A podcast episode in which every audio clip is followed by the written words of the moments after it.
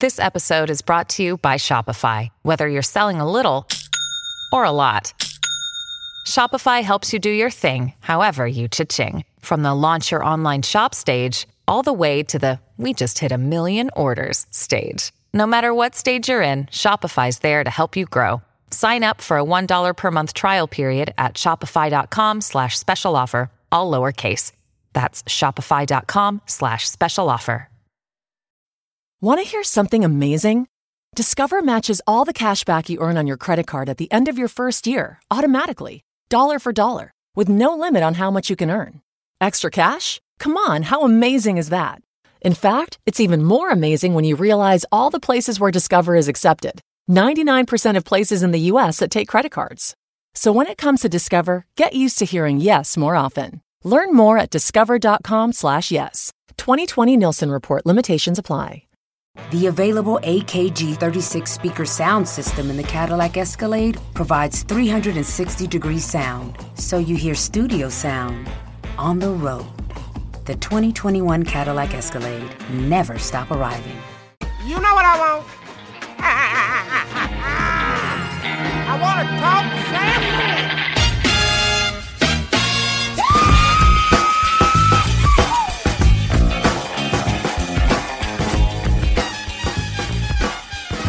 Hello and welcome to the Raptors weekly podcast. Joined, or joining me, I should say, right after the Raptors game four, massive win on the back of Kawhi Leonard, is the host of Locked On Raptors, a contributor to Raptors HQ, but even larger than that, a contributor to Raptors culture at large, the man who is known overwhelmingly for his positive takes and his his comedy everything that is good with being a Raptors fan, fighting the fatalistic ideas of the world. Sean Woodley, how are you, our guest today? That is like one of the nicest intros I've ever uh, received. Thanks, man. Uh, I'm so happy to be here. You're doing such a good job with this podcast, and I'm very glad to be part of it for the first time.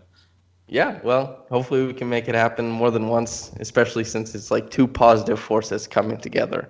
And there's no, there's no better uh, time to come together than after one of the biggest wins in franchise history. So I guess the first thing I'll say to you is the Raptors just won Game Four.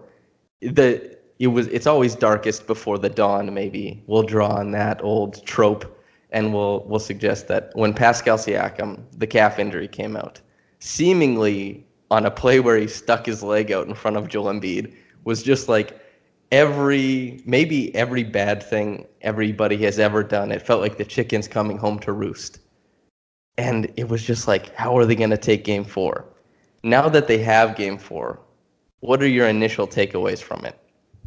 Uh, I mean, I don't know if I've ever been as like in the dumps as I was yesterday when the Pascal news came out. Like usually I'm pretty like you said off the top. I'm usually like trying to look for the positive side of things and usually the Raptors are pretty good at offering those things up. They're usually quite good. They have a lot of data to back up that they're very good. Uh, in particular, this year they're they're insanely good and have Kawhi Leonard, uh, who did some stuff on Sunday, as people I'm, I'm sure are familiar with. Um, but when Siakam got hurt, it just kind of felt like it was all kind of spiraling, and then you get like the the naysayers just being like, "Oh, Kawhi's gone for sure. It's gonna be he's going to the Clippers, baby," and it's just like, "Oh God, if they lose." on Sunday. It's to be be probably the most miserable online experience. And like, I mean, trying to decide what the most miserable online experience is is pretty hard. But like, it just felt like it was all to coalesce into just being a day where you just had to like turn off the internet for an entire day. Um, and instead, we're like sitting here thrilled. and uh, I, full disclosure, still haven't gotten my thoughts in order. My brain, like, I, I think I just stopped shaking. Um, I think the game ended like an, exactly an hour ago as we record, and I'm still just kind of, uh, I don't know, like really excited about what happened. Very uh, apologetic to my girlfriend who was sitting next to me, just screaming at the TV for three hours, um, and uh, really like suddenly optimistic about what's going to happen in the rest of the series because you go back to Game Five. Uh, and, and, you know you're going to be at home, which is nice. Two of the next three are at home, which is a huge thing to have. Uh, Joel Embiid looks not right at all. Sounds like he was really sick after today's game. Uh, Brett Brown said that he was like amazed that he was even playing in one of the sideline interviews he had. The first time a sideline interview has ever yielded something useful. Um, and you know, it was, you know, I, am suddenly just like, okay, Raps and six, baby, let's go. It's gonna happen. Uh, and that's kind of where I'm at. It, just, it just feels very, very relieving. I'm not sure if it's like the biggest win in Raptors history because I mean, like game seven against the Pacers, they lose that game and a whole bunch of stuff is going to happen. And you don't know who's going to be back and if the era is going to end with that game if they lose that game seven. Um, obviously, the w- wins against the Cavs, even though they weren't ultimately all that meaningful for the grand scheme of things or in the eyes of LeBron, who didn't view them as adverse situation, as we have uh, heard infamously now. Um, you know, I think still this win is right up there, and that's probably the biggest shot we've ever seen in Raptors history. And we're just kind of like in the process of digesting it, and it's uh, it's a really cool and good feeling right now. I got to say, I-, I, was not expecting to feel this way. I was dreading this game um, in a way that I haven't really ever for any Raptors playoff game, save for like Game Four against Milwaukee a few years ago. Uh, and it's just it's a nice, refreshed sense of optimism, and it's nice to see people on the internet also kind of seem to kind of carry that optimism as well. And you know, it, it's a, a series that a lot of people picked to go six or seven games with the Raptors winning. And in order for that to happen, you got to lose some along the way. And I guess they got that out of the way, I suppose. At least they hopefully they got all their losing out of the way, and they can go on and win this thing like most people expected they would. Um, yeah, I, I'm just I'm surprised at how happy I'm feeling right now because I was not expecting that result in this game. Yeah, I mean, when you look at, and I'll talk about something you talked about is in the doldrums. You're looking at the internet. Everything was spiraling out of control. It seemed like it was the Raptors completely unraveling. They lost the game. Joel Embiid windmilled on them. Pascal Siakam, you know, orchestrates the first dirty play of his career? Question mark. Even though him and you know, him and Embiid dapped each other up right after. But mm-hmm. that's all those things stacking on top of each other bad. And then Siakam gets the injury and then you start looking at this game like, what is going to happen? You finally get to the point where we watch the game. Kawhi Leonard takes the team, firmly plants them on his back. Kyle Lowry comes out. He has seven points early. He hits a pull up three. He gets the rim. There's, you know, hints. There's little pieces of the game that look like very good indicators of what a winning Raptors team will look like. But still, you I, I thought that the floodgates would open. I seriously thought that game four was going to be there. The Raptors have missed so many open three pointers, open shots at all, that I mm-hmm. just thought that maybe the floodgates would come pouring open. We would hit regression to the mean, and that would be progression in this sense, and that the 76ers would pale in comparison. But we're still, you know, it's nothing is easy. We won the game, and we fought away all this nastiness, all this negativity. But the Raptors, still on the whole, are struggling mightily to dissect a 76ers defense that was never vaunted as anything extraordinary, extraordinary even. And how, like, what what is your takeaway? Why is it so hard? Is it just the missed shots? Are there other things they're missing? Like, what what is happening that the Raptors, who by all accounts were one of the best three point shooting teams since they got Marc Gasol since February. Can't make a shot from behind, like from beyond the arc, unless it's Kawhi Leonard pulling up over Joel Embiid and Ben Simmons, something like that. And like they just can't get easy points. It seems. What like how do you diagnose that? What are you seeing besides missed shots? Yeah, I mean, I, I, think a lot of it is just missed shots, and it's kind of bizarre to see like Serge Ibaka. I know he hasn't shot super well this season, but for him to just miss by like three feet twice in a game is bizarre, oh. and uh, like oh no, it's not ordinary. Um, and you know, uh, they could be making it easier on themselves. I think. I mean, Kawhi hit that three over Joel Embiid, but for the entire fourth quarter, really, they ran the same action, and it was not much. It was very much like the Rockets Warriors series we've seen, where it's just the same play being run every single time down the court by the Rockets. And it was just you have Gasol screen for Kawhi, you try to get the switch onto Embiid, which is a bit of a curious decision, even though Embiid is a little bit, you know, immobile right now. He's still Joel Embiid. He's still insanely good at defense, and it was not, you know, creating good looks reliably for the Raps. And that just felt like maybe a missed opportunity. You got JJ Redick just like hanging out off the ball. Try to do something there. Run something off the ball to get a switch away from the ball, or just have Danny Green come set a screen for Kawhi and try to get that switch there, or at least make the Sixers work to avoid the switch and maybe open up a window of opportunity for Kawhi that way.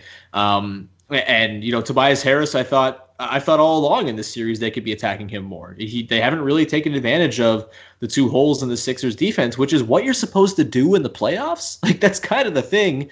Raptors fans know well. Like, oh, Demar and Jonas are on the floor; they're going to get attacked all the time. Um, that feels like the what the plan should be against the Sixers, but it's not happening. And because Kawhi is just a fire breathing dragon, they get away with it, and it's fine, I guess. Um, but uh, they could make it easier on themselves. Uh, and, you know, they don't have enough. They haven't had enough of, of Pascal with the ball in his hands, I don't think. Uh, especially if you know Harris is going to be guarding him, or they're going to have someone that you think you can kind of pick apart there. Like I think Siakam got like a straight dunk today, just out of him running a pick and roll, and the the Sixers were confused by it, and it ended up you know creating the best look Siakam got all day. And you know, it's it is a little bit of both. I think you know it's like Danny Green has shot bizarrely poorly so far in this series, and I don't really understand why. Um, maybe he's still bothered by whatever thumb injury he picked up near the end of the season, but it was on his offhand, and it feels like he has had good games since then. Um, so I, I don't know. Maybe the Sixers are doing something that I'm not seeing in terms of trying to make things difficult on him. I know it's hard for him on on, on defense because he's got to usually stick with Danny Green, and that's not easy. And I, I guess maybe just like the equity you have to put into playing defense on these Sixers kind of translates to the other side as well, and you're kind of losing a bit of offensive juice it's just because you're so tired trying to defend against Joel Embiid and Ben Simmons and all these like enormous people. Um, so maybe that is a little bit to do with it. And then the bench guys just look at it out of their depth, and it's really, really alarming and and, and frustrating to watch. Um, so I think a lot of it is, you know, the, they're not making it super easy on themselves, but at the same time, you can't really account for Danny Green being so rough or Pas- Pascal missing four threes in a game, all wide open corner threes. That just doesn't happen. Um, and you know, it's the make or miss thing we heard a million times from Dwane Casey to Doug Smith in post game press conferences, but it, it is it's holding up here. And uh, thankfully, this Raptors team has a defense that can kind of maintain a floor high enough that they can get away with some bad shooting. Um, and I thought their defense in this game, it kind of got back to what you know people were concerned about the offense in game three, but I thought the biggest thing there was their defense just abandoned them and they couldn't figure out how to stop Joel Embiid in the pick and roll. And they, they were just getting beaten in space. And that wasn't the case in this game. And because of that, they were able to get away with some rough shooting and some maybe subpar performances from the bench or just like a lack of guys on the bench even playing minutes because the defense was just offering such a floor that they were able to the margin of error grows that way because the Raptors are so talented. So um, that's kind of my takeaway here is even if the offense is going to be rough, it's at least they're defending, and that that kind of you know eases that wound a little bit. Yeah, that's absolutely suppressed my. If I've ever wanted to, to say like, Danny, what are you doing, man? I just I try and remind myself that his defense has been, for the most part, pretty great. He's an important cog to the team's defense, especially how they want to defend one of Harris, Butler, and Simmons all at the same time. The things he's doing on defense, very good. Really strange, bizarro world things are happening to his jump, like his jump shot. He's like a mm-hmm. top three shooter in the whole league. You know, if you discount Curry, let's say, let's say it's Joe Harris, Seth Curry, and Steph Curry and Danny Green, something like that. But he's yeah. he's not hitting. It's it's kind of strange. And the thing that I noticed as well is there's the hyperbolic type of answer where you say like the Raptors juju is off and they can't hit their shots. That's like there is a bit of that I'm sure. Even seeing you know Marc Gasol like do two pivots as he's wide open above the three point line only to launch it and get front rim. Things like that very vexing. But the thing is right is that after game one, when Kawhi Leonard started playing the pick and roll a lot, he started killing the drop defense that the 76ers were doing, and that was when Jimmy Butler was on him. The adjustment for the 76ers was to put Ben Simmons on Kawhi. Ben Simmons mm-hmm. for the whole series has been absolutely incredible defensively. Even though Kawhi is scorching the earth like Les Grossman in Tropic Thunder, very aggressive, gonna take everybody out, doesn't negotiate with terrorists, is gonna end the world. He's he's completely dominating.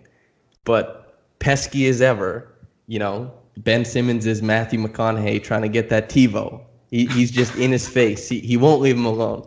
So the drop defense is something they return to after they put Simmons on Kawhi. The drop defense, and like you alluded to, it's harder to attack JJ Redick and Tobias Harris, or something that they're not doing enough. When they played that drop defense, that way Embiid gets to hang and lurk around the rim. Suddenly, attacking Tobias Harris is only good if you're if you're shooting, like if you're gonna bounce him, step back and hit a three. Because if Kyle Lowry beats Tobias Harris off the dribble, he's just beating him to go to the rim where Joel Embiid is lurking. And Embiid is really good defending the rim. I mean, those block shots he had on Ibaka and Siakam are absolutely crazy. And same thing with leaving, trying to post up, let's say, Redick with Danny Green, is that the decision to drop Joel Embiid has been really transformative for this series.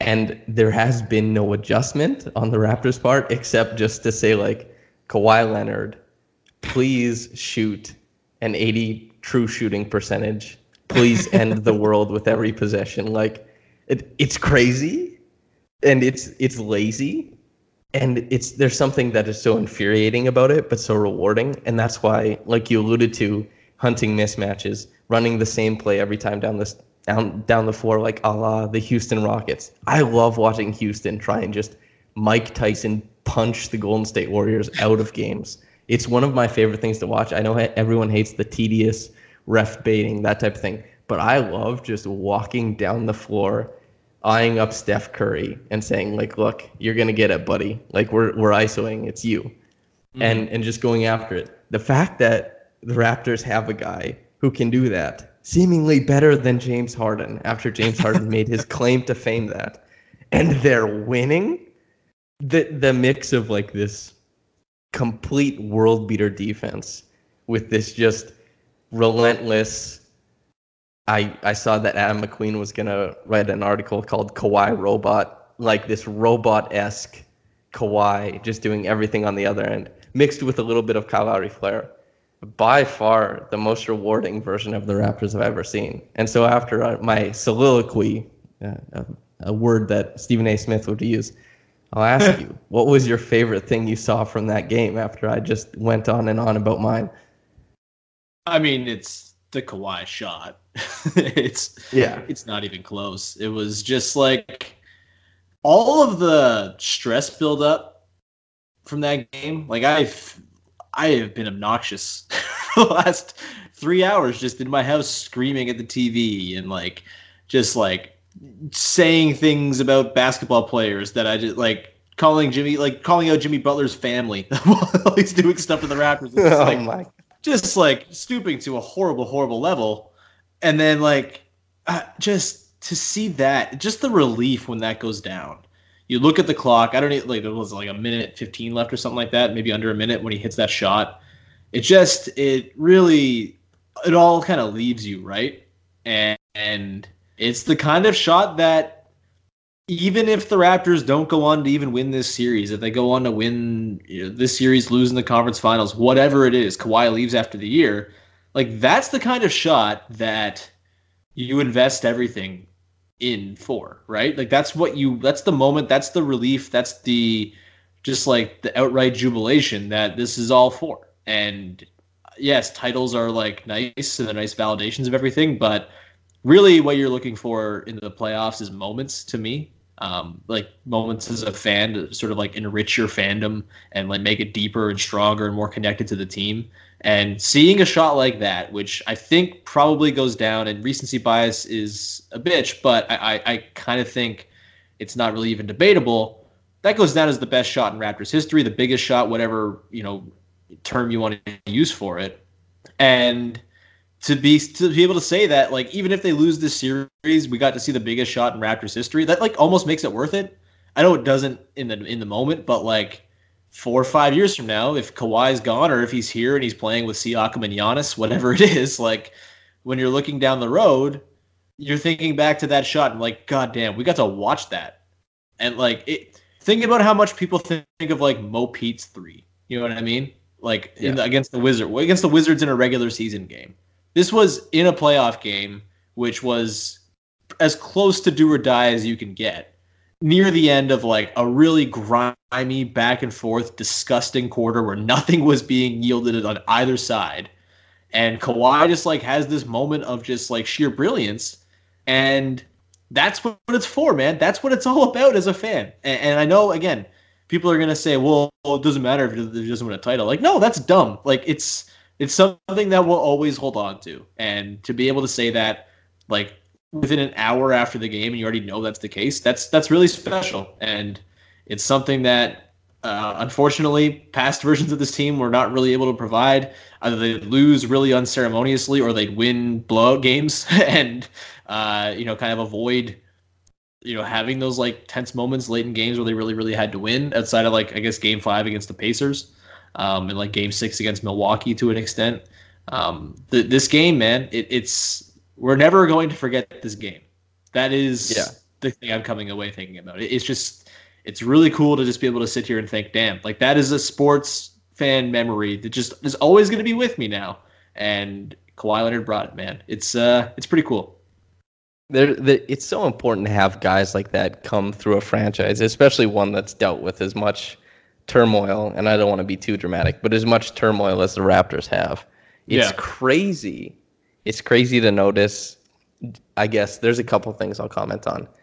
It's crazy to notice that like the other there's two popular sports in the world to me. I know football's popular, but CTE and all that. The Raptors, NBA, and football, soccer. Let's say that. Hmm. Like the Premier League, Champions League. The fact that the Raptors are tied 2-2 now after they got absolutely shellacked in game 3. There's no aggregate, nothing.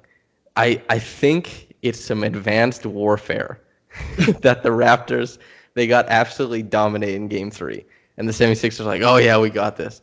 Then they fight tooth and nail. They get game four. The 76ers, you have to feel in the like in your heart of hearts, you're like, this is bullshit, man. Like they get the same amount of win for this one as we do this one, then going into game five they're going to be ready not to not to beat the hell out of them. They're like, we're going to get a tooth and nail one back. Except the Raptors. The Raptors are going to destroy them in Game Five. Now I don't know if they win in Game Six. My original prediction was a Game Six um, victory with after Meek Mill rings the Liberty Bell, something like that. but I think that the Raptors, like the psyche of the 76ers, is tough because Jimmy Butler is leading it, and Jimmy Butler has had a, a, crazy career arc as it is. And even in this series, let's say Jimmy Butler going from everybody talking about how, oh my God, like Kawhi dominated him. We all thought that Jimmy Butler was this type of defender, but he looks like this type of defender now. Things like that. And then for Jimmy Butler to come back, he loses that defensive matchup. But Jimmy Butler's playmaking and efforts in the pick and roll have pretty much been the cog in the 76ers offense, especially in game three to take apart the Raptors. There's so many con- competing conceptions of good in this series. And like both fan bases are so nihilistic. Even I didn't even think there was one Sixers blogger who picked the Sixers to win. And here they were, like the Raptors down 2 1. Everybody's, you know, punching down now. They're like, Kyle Lowry, he's fat. Like just these low brow comments. And it's, you know, it's just things like that. Everything's toppling. Now it's 2 2. They have home advantage. Everybody's get dunk on the 76ers now. The waves of the internet. And you know what? This is the point you made early on. Still rattled from the win. I'm not even framing a question for you right now. I brought you on as a guest, and I'm just, I'm rambling. And I'm talking about Jimmy Butler's career arc. I'm talking about the internet's uh, etiquette, and, and there's no question framed for you. So I'm going to try and save it, and I'll think of one. All right? Joel Embiid is very good but I've thought of another question already, a better one. Fred Van okay. Vleet. How does he how does he salvage this series for himself? That's got to be like the question, right? Because if James Ennis is scoring more than like the Raptors whole bench combined in the series, that seems like that's the series, right? Like that if you just get Fred VanVleet to score more than checks watch, checks box score, zero points, then then it seems like the Raptors might be able to bag this. How how does he what does he do going forward? How does Nick Nurse help him maybe? I don't even know. Um, it's number one is like just take him off the ball. Please take him off the ball because he really seems to just have no idea what he wants to do with the ball in his hands. He seems really sort of thrown off by how big the Sixers are at all times. Just arms in his face nonstop. And I you know, I can get I understand why he's intimidated. He's the smallest guy in the court at all times. And I it's a real shame that the Sixers aren't throwing a bone and having some TJ McConnell minutes because that's where Fred could thrive, I think. But that's just not how this series has gone, and that's just not how the Sixers, you know, use their use their guys. And I, I honestly don't know if this series is salvageable for Fred VanVleet. Today, Norman Powell had one assist, and I was like, maybe he should be the backup point guard. like it's it's got that point. But in seriousness, I think like the way to do it, and I think they did it did this exactly today, is just never have one of Kawhi or Kyle off the floor and have them be the de facto point guard, whoever is the sole guy on the floor with bench guys. And if you're going to try to match the Embiid minutes, and I think they've done a better job of that the last couple games with Gasol um, matching his minutes there, like that is going to, I think, inherently line up with how the Raptors typically stack up in those second quarters when the Sixers have their bench out there. Sorry, have their starters out there or have Embiid out there with multiple starters. Um, and, and, if you have Gasol playing with VanVleet, then maybe VanVleet gets some more off-ball action. Um, that's the thing with Fred, right? Is I, I, think the stuff with him running the offense needs to end big time. I think he's a better shooter than he's shown in this series. Like I, I, I know he is. He has been a better shooter like that than his entire career. It's just I think he's really, really thrown off running the offense right now. And also, it just feels like a waste of resources when he's running the offense because he is a good shooter and because Kawhi and Kyle are usually on the floor with him. Um, usually Kawhi, because I think the Kyle and Fred looks are just too small in this series. Um, so if you're going to pair Kawhi with Fred, having the ball in Kawhi's hands is way more preferable than to having it in Fred's hands. And, and I just think there are ways to use Fred off the ball. Have him run around. Just have him do the JJ Redick thing where he's just running around and tiring somebody out. Like even if it's not going to use uh, like you know gain all that much in terms of just like points for Fred, there's some sort of I think positive sort of net outcome there if you just have him tiring out whoever is guarding him, whether it's Simmons or Butler or Redick or whoever it is. And that that's just kind of a it sucks that I think Fred Van VanVleet's kind of been, you know, reduced to decoy duty in this series, but like he just can't be on the ball anymore. He just can't. And I think I liked the Patrick McCaw five minutes today. I, I also liked Nick Nurse's rotation today, where he was just like, "Nope, we got to win this game. Our dudes are playing a lot of minutes, and Danny Green's playing 40, and Kawhi's playing 43, and Gasol's playing 39, and that's just how it's to be." Um, Ibaka gave a really strong 32, I thought, and you know, while there were some issues here and there, those threes that I mentioned where he just bricked them or did couldn't even brick them because he missed them so by by so much. Um, like I, I liked the Powell McCaw sprinkling, and I like just like the very very short leash for those not very good lineups. So so instead of Fred Van VanVleet compiling a minus 15, he was only able to compile a minus six. You know, and that's kind of the crappy reality of this series. I feel like you know Fred has a place if they get onto the second round and they're playing either Boston or Milwaukee. Like I feel like there's a place for him in that series, um, just because of the size. It, will match up a little bit better, and he won't just be totally outgunned by everyone he's on the court against. But I really don't know if there's a way for Fred. Do you, do you think there's a way for Fred to kind of figure it out here? Because I, I just can't really see one.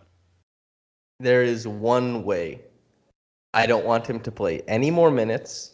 I tweeted out my gripe it was I saw his first two possessions. I counted how long he spent dribbling the ball. He had mm. two possessions as a primary ball handler and 23 seconds of dribbling the ball. That is absurd. I think he should go to prison for it. And you know, life isn't fair. What he has to do basically is just make every shot he takes. If he's not doing that, it's it's just not worth it. And even going forward, for his sake, you would hope that they play the Celtics. Maybe there's Rozier minutes but if they play the Bucks, it's just going to be Bledsoe and Brogdon, and we've already seen that Brogdon. I called him Brogdon now Brogdon. Let's say Brogdon. Good enough. You see, we've seen Brogdon poses a lot of problems for the Raptors, and mm-hmm. especially mm-hmm. the Raptors' two guard lineups with Van VanVleet and Lowry. So, do I think there's a way forward for Van VanVleet? He just has to make shots. Seriously, the whole mm-hmm. the sum of everything that's happening has just led to this terrifying very horrible outcome for his game of the past, let's say the whole playoffs, honestly. He wasn't effective in the Orlando series either. So, all the things that have been happening too much dribbling, lack of creation, lack of separation, struggling to get anywhere because of the length that is opposing him. And then not making any shots, even though he's a good shooter. I don't think that he can ever get away from the limitations that his height juxtaposed with long defenders causes him. Mm-hmm. But he can make his shots if they're open. He has missed open shots in this series. He hasn't gotten a lot of them, but he, if you make your open shots, people will think more fondly of you. It does wonders for Norman Powell at times. That's that's his that's his way forward. But it's my God, it might not be till the finals till he gets you know a decent shake at minutes that might be rewarding for him. It's it's a tough way forward. And I think that the Raptors, the way that they're built, you touched on it, Norman Powell as point guard. We have to get away, at least in this series, and probably against the Bucks as well. We have to get away from the idea that there just has to be a small guy handling the ball. Like yeah. you said, Kawhi, he he took up most of the possessions, most of them, and he's been doing that for quite some time now. You don't need Fred VanVleet on the court to dribble the arrow to the ball. You you need a guy who can just go make plays. He doesn't have to be the primary ball handler. So moving to, you know, you said Norman Powell is a backup point guard. Whatever you call it, Norman Powell should just get the minutes over Fred VanVleet, and that and that's fine. So I think I agree with you in that sense, and I agree with you in the sense that Fred VanVleet doesn't have a role going forward. OG Anunoby, I guess, and that's the thing about this series. The Raptors are playing the right way. The Raptors are playing the right way. They're just missing shots, man. And I feel mm. like all the adjustments have been talked about to death. We know how the 76ers are causing them problems. The 76ers are cheating off of people who usually make shots, and then they're not making shots. That cycle runs its course over and over, and then it ends up compiling in a way that the Raptors are just scared to shoot now. So now we're winning games in the low 90s or in the low hundreds. There's nothing even to talk about. It's just like they need to make more shots. So one thing I'll throw at you, I guess, OG Anunoby. How do you, how do you feel about OG? Where would he fit in this series? What would he massage? Let's let's play the hypothetical game. I miss him so much. I uh, I don't know. I feel like this wasn't a great year for him, obviously, and it's hard to sort of project what he was going to look like had he played in the playoffs. And I'm sure he'll get back if they go beyond this round, um, and we'll get to see it. But like people forget, I think how like just stone cold he was in the playoffs last year, and I, I really think in this series his size would be so valuable. Like you'd be less concerned about Pascal being not 100% if you could just plug OG in there and have him be even like if even if Siakam's going to play but you want to limit his minutes or whatever. Just you know, you could plug OG as the starter and you'd be happy with that. You'd be fine with OG at the four, guarding Harris, you know, doing the thing. You're okay with him switching on to people. That wouldn't be a problem. Um, it's just it, it, the size thing is really, really important in the series because the Sixers are huge all the time, even when they're playing their bench units. You know, Jimmy Butler's the the backup point guard, and it's just it becomes really, really hard for guys like Fred and even Powell at times to really fit in.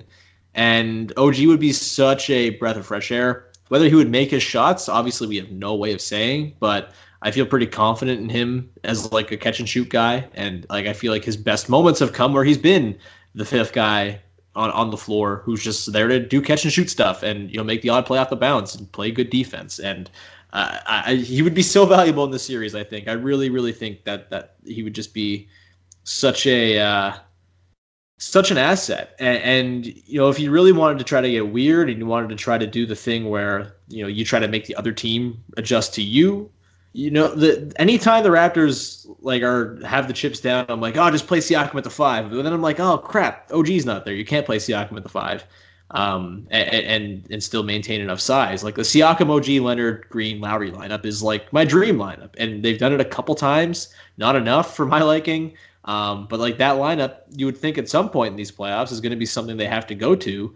Um, and with OG not being in the lineup and maybe Pascal not being 100%, like it's it's pretty dicey. And it's just it's a really really I mean think about when the trade happened when they got Kawhi. It was like oh my god they they got Kawhi and didn't have to give up OG and Pascal, there was a reason we were really excited about that. They're both very useful players, in particular paired with Kawhi, and it sucks not to have them. I think the series would be looking. I don't know how much different it would look because we don't know again if OG would make a shots, but like I think the Raptors would feel a lot less spread thin if OG was there, and we'd feel a lot lot better about the Siakam uncertainty if OG was there as well. That's kind of where I'm coming down on it. Yeah, absolutely. And the crazy thing is like the fact that the Raptors are missing so many shots in this series makes the rest of the places where they're losing so much more impactful and they're really only losing at the margins. So like even just something as small as the raptors transition defense having og massages so much of the cross matching so you don't have to be so frantic about losing guys in transition. You can just kind of like walk back or run back and defend the guy in front of you. Things like that. And something that Marc Gasol, who is great and lovable. Kyle Lowry, great and lovable. Sometimes you get the feeling, and geez, I hate myself for being the guy who says, "Do they get nervous when they shoot?" I, you know, I'm not a I'm not a psychologist. I don't know them, but like sometimes they look a bit passive, a bit, you know, they're they're not as assertive as they would be in a a no pressure situation. Let's say. I know OG Anunoby would miss shots. Do I think, however, that he would miss shots because of the moment? No, zero percent. I like he's stone a, cold. That is a large nutted man. yeah, he he doesn't feel anything. Yeah, like if he was golfing, he'd be terrible because he wouldn't feel the wind. He would just shoot it straight all the time. There would there would be never anything like that. I I yeah, I feel like the OG Anunoby hypothetical is as as good a thing to take us into the break as any. So if you're listening to this, listener, hello, listener if you're listening to this, uh, you're going to hear an ad right away. And then we're going to talk about uh, the Twitter questions. Here's the scenario your insurance company is denying your long term disability claim despite the fact that you've paid premiums for years and your own doctor insists that you're not well enough to work. If this sounds familiar, call Goldfinger Personal Injury Law. You'll speak with me, Brian Goldfinger, a licensed and experienced lawyer who practices exclusively on behalf of accident victims, disability claimants, and their families. Visit goldfingerlaw.com and get us working for you. Welcome back to the Raptors Weekly Podcast. I'm still joined by legendary commentator Sean Woodley of the Locked On Raptors podcast. And we're going to be reading off some Twitter questions and responding to them. You guys asked them, and we'll be responding. The fadeaway uh, with the A before the E says, the guy, or says, guys, can you please talk about the big adjustment of the fourth, Marc slash Ibaka as the front court lineup instead of Siakam? Thoughts on this? I'll throw this one over to you. Uh, yeah. I mean, for a time they had Siakam as the three. Uh, I think that was for most of the quarter actually, and I was thrown off at the at the beginning. I was like, huh, uh, that's bizarre, but I. I haven't really been able to figure out what I think about it yet. I don't think. I think it the results were there and they were fine, and I thought Ibaka's sort of help side defense was really useful, and they didn't really get burned too hard by sort of Ibaka having to guard Tobias Harris. Harris had himself a very high volume game, but he didn't have himself a very successful game. He was only 2 of 13 from deep, and maybe you don't want to count on that ever again. And maybe those 13 three pointers are sort of a byproduct of having Ibaka on him quite a bit. But I thought Ibaka did a pretty reasonable job closing out, and the rebounding that he provided while in that fourth quarter, you know, segment, it was a little bit hairy a little bit on the defensive glass for a couple possessions here and there. For the most part, I thought Ibaka did a good job helping on the glass. He had nine boards in the game. I thought that's just something that they've desperately needed. Uh, and it wasn't like a huge disparity on the offensive glass. I think it was 11 to 8 in this one for the Sixers. And Jimmy Butler had five of them on his own. And that's not on Ibaka. That's on like Danny Green and Kyle Lowry not boxing out their man after he shoots. You saw all the time when Butler was putting shots up, he was chasing his misses all the time, and that's on the guards. That's not on Ibaka. So I uh, I thought it was good. I, I thought it was smart considering Siakam wasn't super healthy to uh, at the end of the game there run with Green, Lowry, Leonard, Gasol, Ibaka. I thought that was the smart closing lineup, and I was pleasantly surprised with how Ibaka played offensively, uh, minus the threes. I thought he did a good job of like you know, carving out space and using his size over Harris to, you know, get those passes right near uh, sort of the restricted area where he could sort of turn around for his little floater there. I thought that was smart. And I, I don't know. I, I dug the move. I, I have no issues with it. And I think considering the stress that's been put on the rotation by the lack of performance from the backup guards and the lack of OG, I think it was uh, a, a, decision that ended up paying off. I'm not sure how like I'm not sure I would have like wanted to see it going into the game, but I'm not upset having seen it. Yeah, I totally agree. It was definitely obliged by a Siakam's injury and and the effects of that on his game, and obviously Fred VanVleet, McCaw, Powell just feeling shorthanded in the backcourt and the wings behind Kawhi. Obviously, that you know made it more of a responsibility to go there instead of a decision. It was something you had to try. You have to play your best players more often. And even though Ibaka has been up and down in the playoffs, he was really great in the regular season, and this was a bit of a return to form for him. I thought he did a good job, like like you said, Sean, like carving out space in the middle. He was a lot more aggressive on the roll. He it wasn't just like pick and pop because he knew that that wasn't what the team wanted at the time. He did miss his threes, but you know what are you gonna do? Take your open shots. He hit that jumper in the fourth quarter, which was big on the baseline, and his defense. It, it was very important the way that the 76ers were playing. That mm. when the ball got funneled into the paint, that Serge Ibaka was waiting if anybody got the edge on Gasol, if anybody got the edge on Kawhi, something like that. Serge Ibaka sitting, kind of lurking in the paint was important. Are the 76ers going to change anything they do because of that?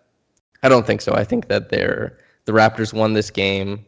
They played really well defensively, but I wouldn't expect Tobias Harris to to shoot 2 of 13 from downtown again. And I think that's the 76ers would feel that way as well that the Raptors the way we feel that the 76ers are really lucky that the Raptors miss so many of their open shots.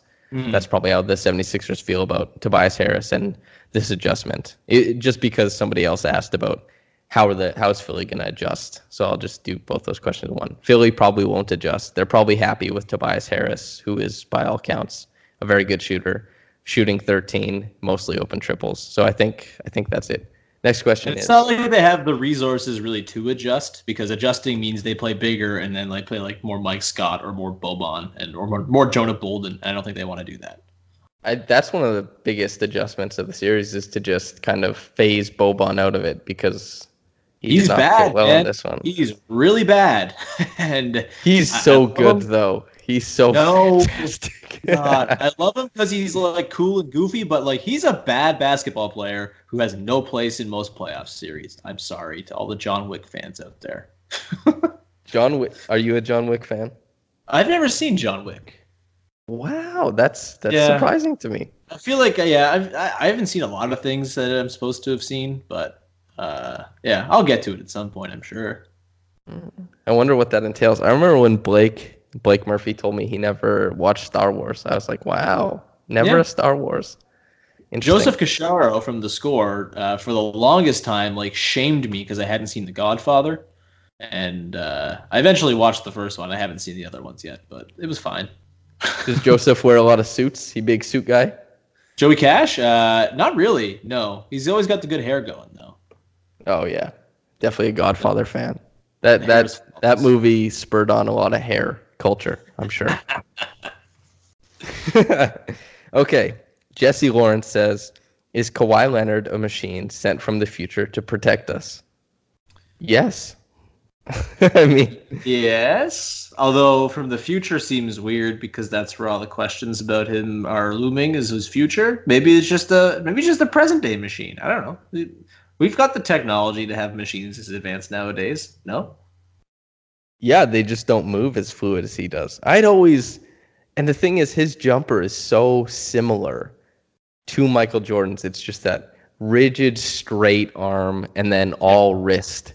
Not a yeah. lot of arc either. And it's just like, it doesn't matter if his back is to the basket or something. As long as that, as long as that wrist, that elbow comes around straight, he'll just fling it at it.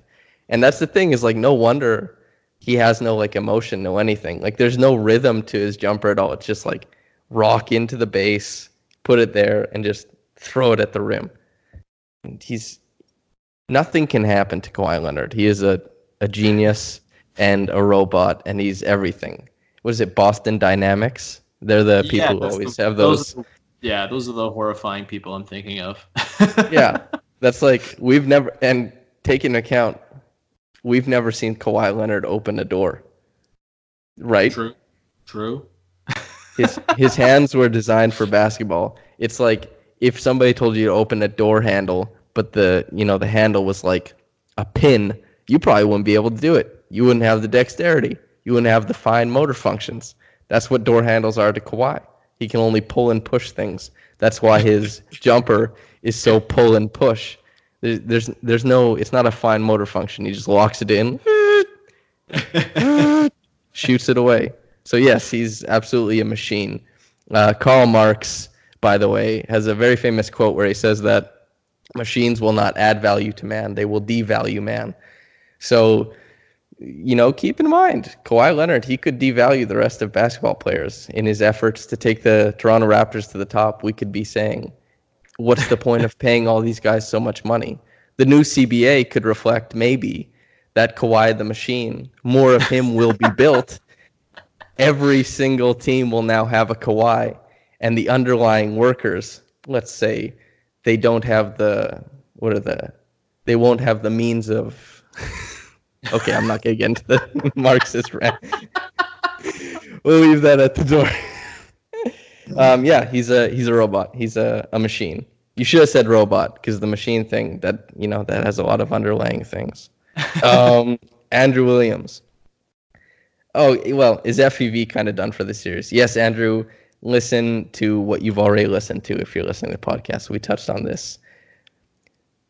Uh, Gorge or Jorge Harbajosa says, all caps, it's fine. How fine is it? I think that he's looking at you with that one. I'll let, I'll let you take that one.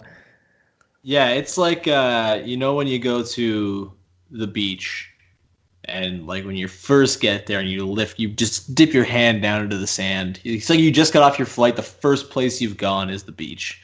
You just put your hand in the sand and you lift it up and you just feel the grains just coursing through the ripples of your fingers and and you're like, "Man, this is some fine sand." That's how the Raptors are right now. They're they're fine. They're very very fine. They're they're going to win the series in 6. That's one of the blessings actually I found is living in Puerto Vallarta. If the Raptors, if I'm stressed about them, I just try and work a beach day into the week, just if I can. Just try and make my way down to the beach and then like go swim in the ocean for a bit. I'm like, wow, you know what? It's not so bad. Every everything's fine after all. There's there's little wins everywhere, but yeah, I'm far away from all the action though. So there there are its detractors. Um, the rest of the questions, it's all pretty much about Fred VanVleet. It's amazing how on point we were um, Yeah. answering the questions. Well, there's one from Anil Upadhyay. Anil Upadhyay, let's say that's how it's announced, pronounced. Is it reasonable to have Norm Powell to serve as backup point guard in place of Fred VanVleet, even though he only played seven minutes in game four? Not sure if can make plays as well, but less likely to be blocked. If that is the reason why, is like specifically you're picking a person who does not often get blocked, Norman Powell is a bad choice. However, we already discussed why he could take over some of Fred VanVleet's minutes. Another one is is FEV kind of done for the series? Yes. Another one looks clear to me that as long as Serge doesn't take threes, we can hurt them with a Gasol Ibaka together and bring Siakam in when Embiid rests. This from Daniel Abraham, by the way. Fred is done. If you play him in this series, you are actively trying to lose. Yeah, it'd be funny to hurl that at Nick Nurse in a post game. So, do you think that Serge is supposed to refrain from taking threes, or do you think that he should still shoot them if they're open? I mean, the threes he got in this one that he missed were so open that I don't think you can just not take them. I mean, his his history suggests that he's like at least passable from there. And I know this season has not been very good for him, um, and I think it's been his worst like ever since he kind of became a three point shooter. But like, if they're that open, what the hell? Just do the thing and, try to knock him down. And even if he's not, even if he does take those, I still think you can hurt them with the Gasol block at front court, right? Because of the size, it helps you in the glass, and you know you can I mean, Ibaka is not really someone you want posting up or like working from the post to try to pass out of it. So maybe that's not super useful against Harris. Like, I don't think this is their ideal lineup by any means, but uh, I, think it, they can get some stuff done with it. And I do think a big part of it is having those guys space out. And, and the, the fact that both of them can shoot, in theory, does sort of breathe a little sort of extra breathing room into breathe a little breathing room. That's good English. Uh, it sort of inserts more breathing room into the offense, and just having Serge stand out there gives more room for guys to operate, and having Serge screen a little bit, you know, can bring Harris into the play and, and you know force him to defend. I, I think yeah, it, it's useful having him out there even if it's not ideal.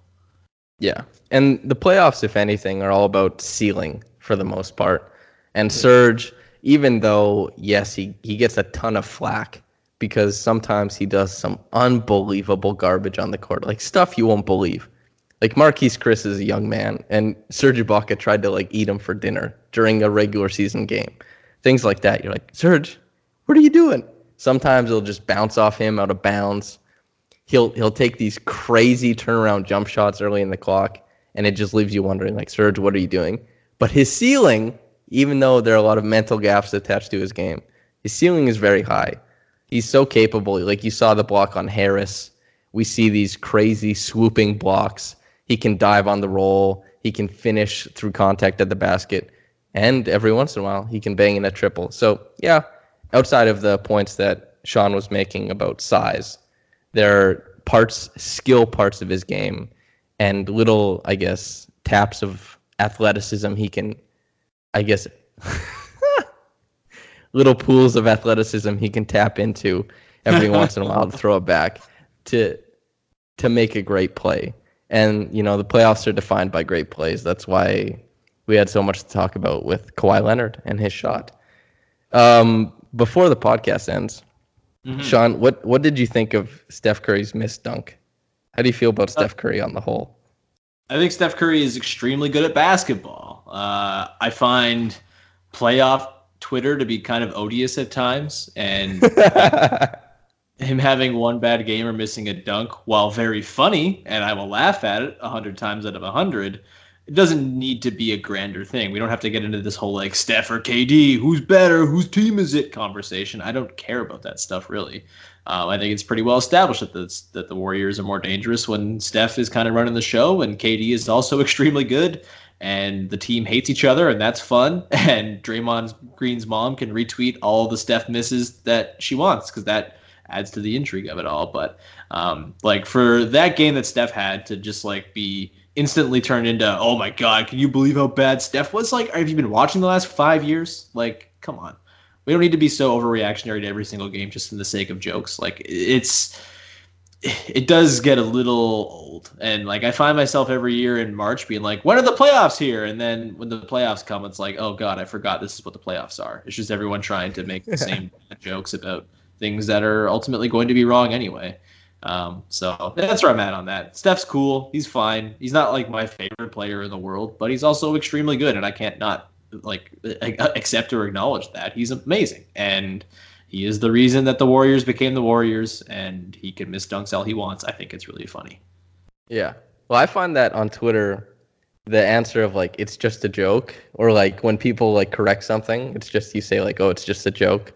And then like the conversation just ends there. There's no accountability. People say whatever they want.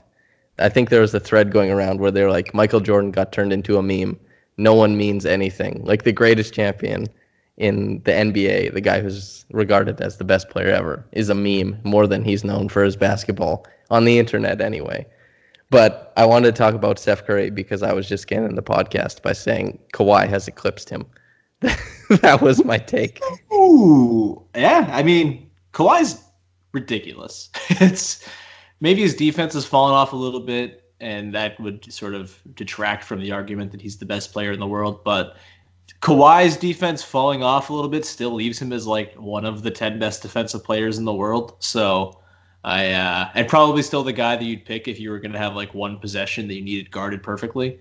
So I uh, yeah, I, that's not a crazy thing. I, I, it's kind of cool that you know among all the really dumb and bad takes that happen in the playoffs, like the whole Kawhi or KD, who's sort of the next guy, or Giannis, like who's sort of the next guy to take over the LeBron sort of mantle. It is kind of cool that that's kind of one of the side plots of this of this playoffs. Um, and you know, I'm sure it'll get exhausting before long, but it's cool that it's happening now, and it's like like an actual debate, like who's better and what are the arguments for it, and you know, what does it mean for all these teams? It's uh, it's pretty neat.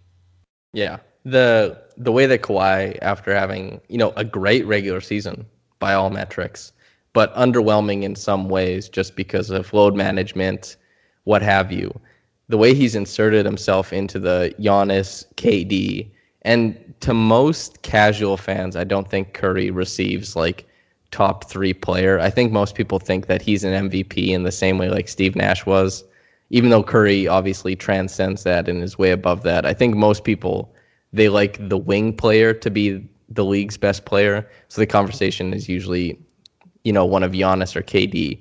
Kawhi has firmly entrenched himself into that conversation just with a few weeks in the playoffs, and he has a chance to do a lot more. It's kind of crazy, like you were saying, that the conversation is there, and it will be boring if Kawhi isn't in the conversation come the finals. But if Kawhi takes the Raptors to the finals, something like that, he has a chance. And I think that's mm-hmm. what these playoffs are all about. This is the torch because it's the first year LeBron isn't in the finals. And this LeBron always in the finals was doing these crazy heroic, you know, dragging the boulder up the hill, those types of things. But this year, I think it's either Kevin Durant, Giannis, or Kawhi Leonard will take the mantle of the best player for like maybe the next three, four years. It's it's very yeah. intriguing to me. Yeah. It's uh yeah, it, it's one of the the few like side plots of the playoffs that people throw takes about that's actually interesting to me. So it's cool. Yeah. And he plays on our team. It's nice. ridiculous. He's so good and he plays for the Raptors. it's and oh, that's I feel so bad when I throw so much love on Kawhi and you kind of have to compare the era of DeMar because yeah. DeMar is my favorite player of all time and I love DeMar so much. But sometimes you just have to kind of look and be like, oh my god, I can't believe how good. DeMar no. yeah, it feels bad because like even looking back, one of my favorite shots ever was the dunk that Demar had on Thon Maker and Giannis in Game Six, coming out of the corner. But like Kawhi just he's hit like four shots that equal that in this playoffs alone. He's he's so good. And yeah, that's probably that's probably the place to end the podcast uh, I'm gonna throw it over to you. Feel free to plug whatever you want. Uh, yeah, Locked On Raptors. We just did an episode after the game with myself and fellow Raptors Republic person Josh Howe. Uh, we reacted and didn't really have any sort of coherent thoughts because it was just after the buzzer of Game Four. Uh, you can listen. To, I have a radio show in Hamilton called Hamilton is Hoops, where we talk about the Raptors and also the Canadian Elite Basketball League, which is starting up this week. Should be kind of fun. Another pro basketball league to follow up here in Canada with a lot of familiar names taking part. Uh, and I will be involved. Can't really announce just how yet, but I will be involved in a way with the league going forward. And uh, yeah, that's about Raptors HQ. I write some stuff there. I'll have something after Game Five on Tuesday, and uh, that's about it. Yeah, and if you guys want to insert a little bit of positive light into your Twitter timelines, at Woodley Sean is how you follow him. As for anything else, um, I think we've covered almost everything. Like Sean said, there's incoherent babbling that was on his podcast with Josh. There was for my reaction podcast as well, and there was for this. But I hope you found some solace, some decompression in this. And uh, yeah, I hope you have the best of days whether you're listening this night and day, whenever you get around to it. Have a blessed day. Sean, thank you very much for coming on once again. And everybody, goodbye. Want to hear something amazing? Discover matches all the cash back you earn on your credit card at the end of your first year automatically, dollar for dollar, with no limit on how much you can earn. Extra cash? Come on, how amazing is that? In fact, it's even more amazing when you realize all the places where Discover is accepted 99% of places in the US that take credit cards. So when it comes to Discover, get used to hearing yes more often. Learn more at discover.com/slash yes. 2020 Nielsen Report limitations apply. Regina King for Cadillac Escalade. When people ask, Regina, do you like to compete? I say, bring it on. Those are the moments that drive you to achieve more. And when you win, you keep reaching higher. To me, that's what the Cadillac Escalade represents. It's always evolving in technology, in design, everything. Because success isn't the end, it's just the first step to what comes next. The 2021 Cadillac Escalade. Never stop arriving.